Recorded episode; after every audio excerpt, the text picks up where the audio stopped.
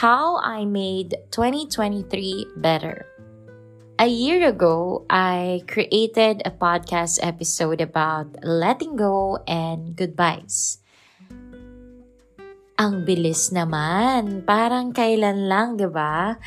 Parang kailan lang din, nandyan pa siya. Ngayon, may iba na siyang kasama. Uy, oh, ganun. anyway, unlike last year's episode, this year's episode is about reminiscing and looking back on how 2023 became a better year for me. Hopefully, for you too. I remember 2022 has taught me a lot of things.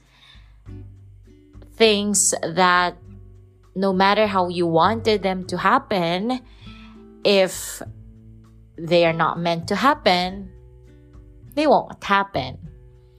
There are things that no matter how you wanted to keep them, you have to let them go.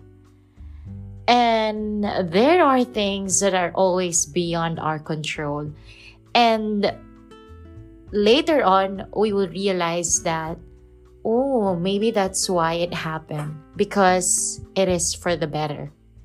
During the New Year's Eve Mass last 2022, I cannot forget the homily of Father Jefferson Bacani. He mentioned dreams that we wanted to happen in 2022 but did not happen. If I can remember, I have mentioned this line on some of my podcast episodes already, but I wanted to share it again because it is something that made my 2023 better. Bago magmisa, ang happy ko naman. I mean, I'm okay okay ako. With conviction, okay ako. Pero habang kinukwento niya or habang dinideliver niya yung homily niya, nare-realize ko na naiiyak na pala ako. Buti na lang that time, naka-face mask ako. So, hindi halata na crying lady na naman ako. So, alam mo yung feeling na, yung pakiramdam na nasa gitna ka ng mask and biglang na-trigger yung emotion mo na parang gusto mo na lang humagulgol. Yung, yung iyak talaga na buhos ng lahat tapos gusto mo lang talagang ilabas yung nararamdaman mo. Ganon. Because it's true. Natamaan ako doon na hindi ko ina-acknowledge yung feeling na yun. Because 2022 was a year for me to create new goals, new dreams, Because sabi ko nga sa podcast episode ko before, uh, during season 1, I stopped creating goals during the pandemic. Kasi ang gusto ko lang nun talaga, mag-survive, mabuhay, matapos ang pandemic. Yun lang yung prayers talaga. Lalo na yung maging safe yung mga mahal ko sa buhay. Then, 2021, meron pa. And then 2022, when things are slowly going back to usual, I started building dreams again. But hindi ko sila nagawa noong 2022. Should I say, hindi ko muna nagawa. Hindi naging posible because of a lot of reasons. But what Among said back then was, if I did not make it in 2022, I can make it in 2023. I kept that in my mind and in my heart because it's comforting for me. It's like saying na you have another year, another day to turn your dreams into reality. And it doesn't stop there. Parang laging merong bukas. Parang laging merong susunod na pagkakataon kung papakinggan mo siya. And I really wanted to share this with you as well because this is what started my 2023. Keep that in mind too because it helps. So again, thank you po Among Jeff for allowing me to share that homily in this podcast episode. And then lately, bago ko sinulat itong podcast episode na to, I was checking my photos on my phone and I saw a lot of pictures. A lot of memories. Beautiful memories.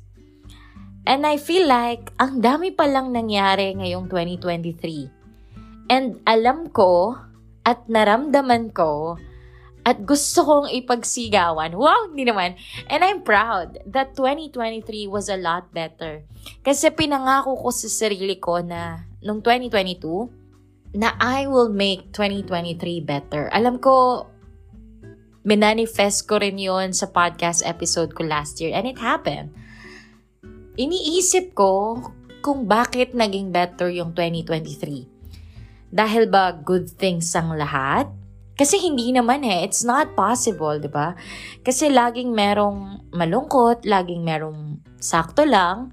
So, as I look back, my 2023 was not all about happy memories because there are sad stories too. There are moments na stress din ako, na umiyak din ako, na namroblema rin ako. But I guess, mas nangingibabaw lang yung mga masasayang alaala or or baka meron lang talaga akong happy heart. Wow! so anyway, 2023 was a year for me to shorten my bucket list. Thank you, Lord. Kala ko I won't be able to watch a concert again. Pero I did host pa ako, may pa backstage access.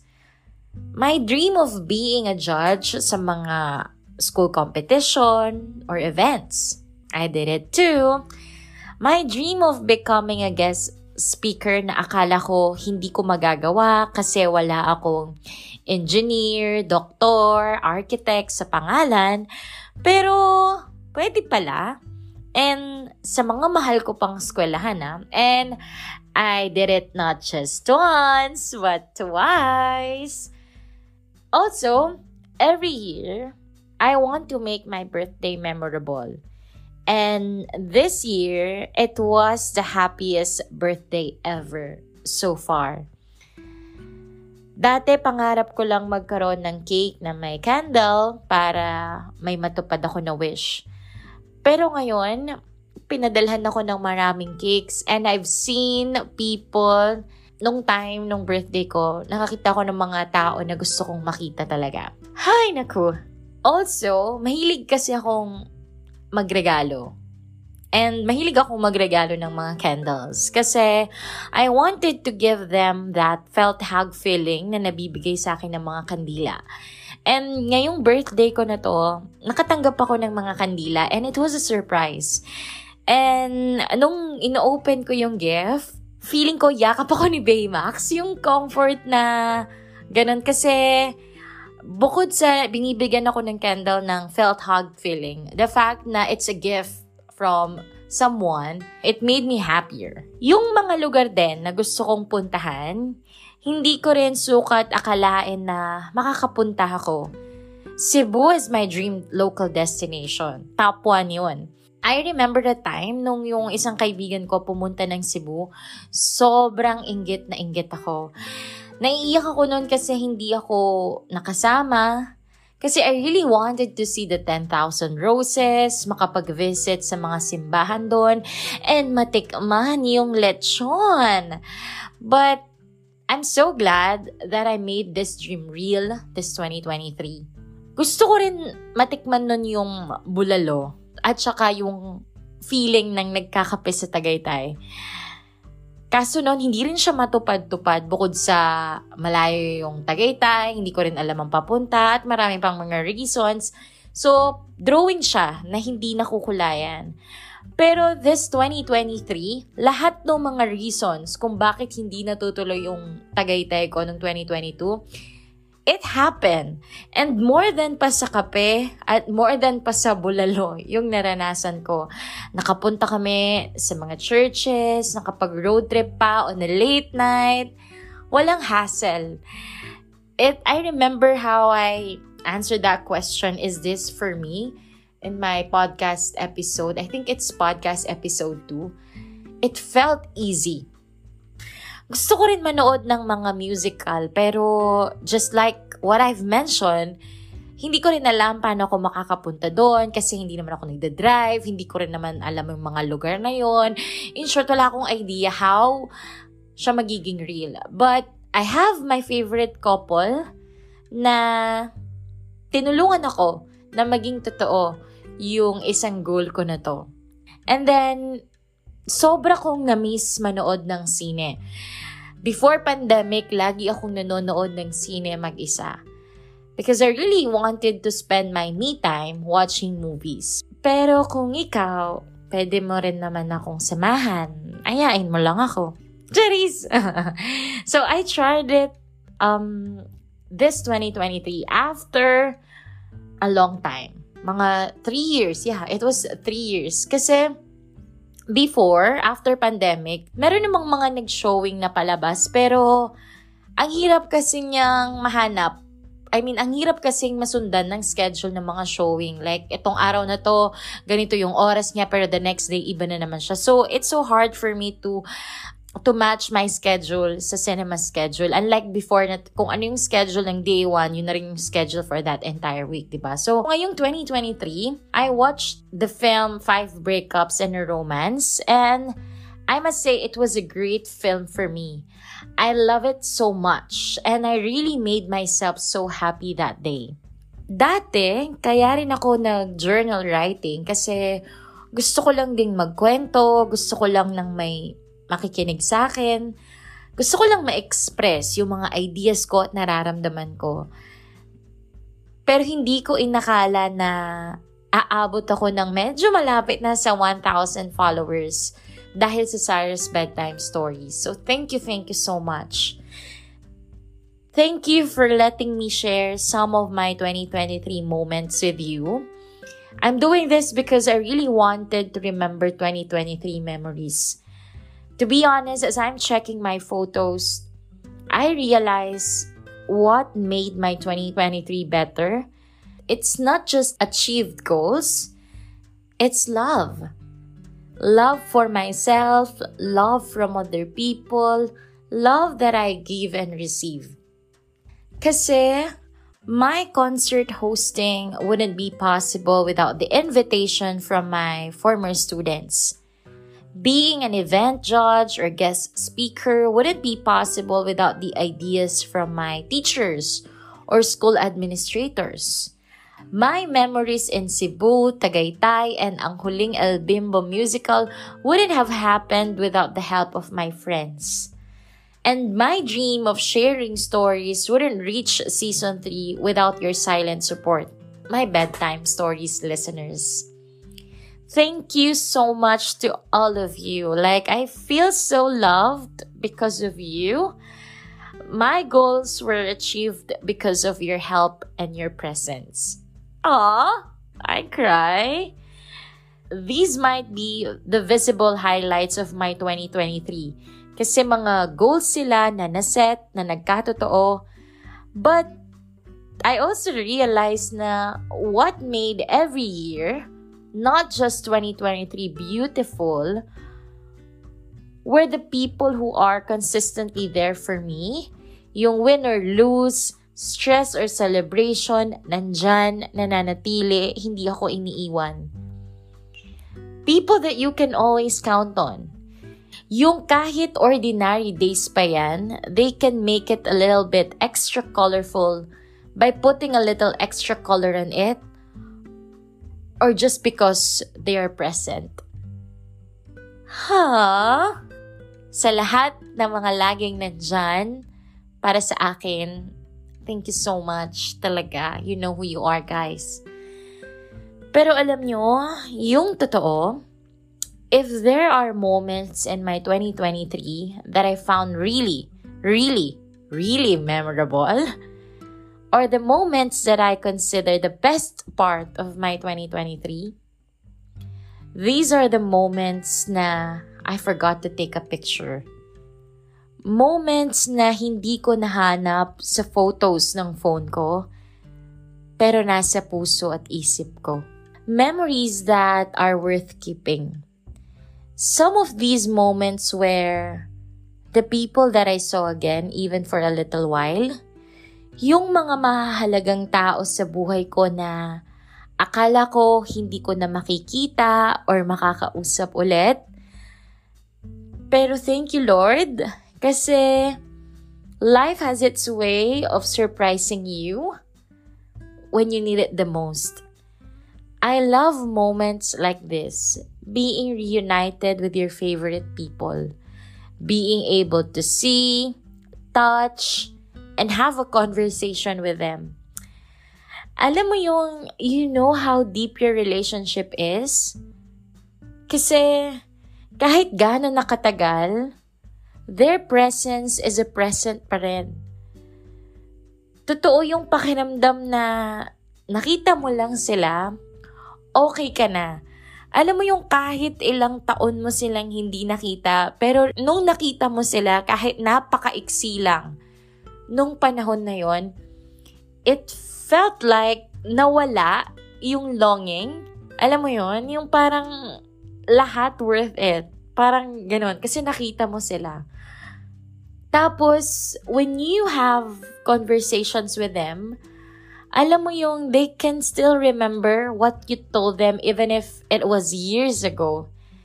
And what makes it even more special, yung kapag nakausap mo sila, nararamdaman mo sa sarili mo na they still believe in you and in what you can do. Alam mo yung nothing special with the place, your clothing, or even your appearance, but because they are special to you, everything becomes extra special. No wonder, naging core memory siya sa akin. I think, yung mga moments na ganito, ito yung mga moments na ang sarap dagdagan sa mga susunod pang mga taon kasi kahit isa, dalawa, tatlong moments na ganito, I feel like it will make my year even better.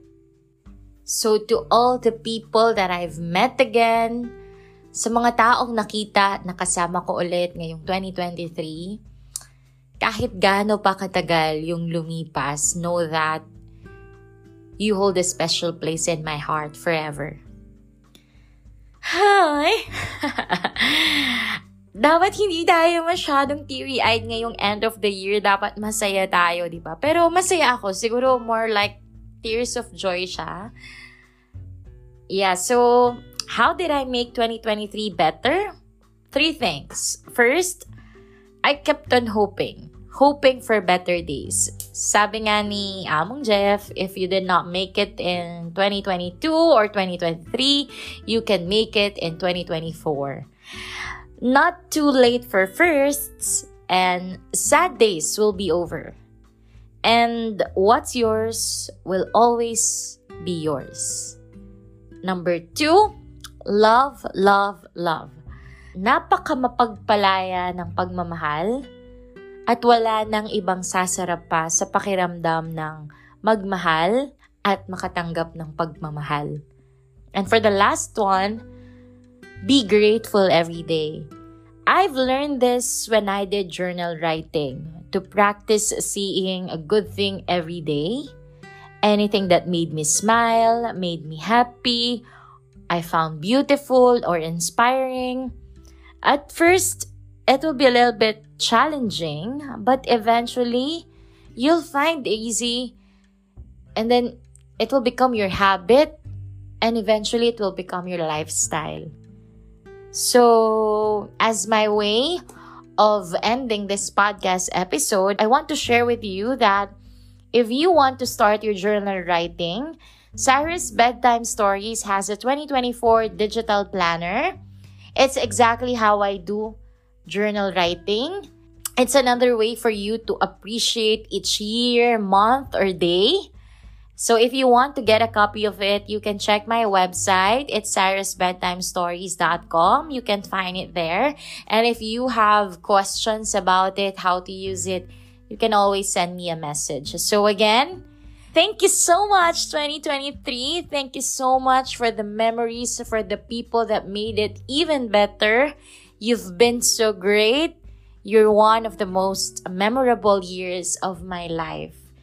So this is Sarah. This is Sarah's bedtime stories.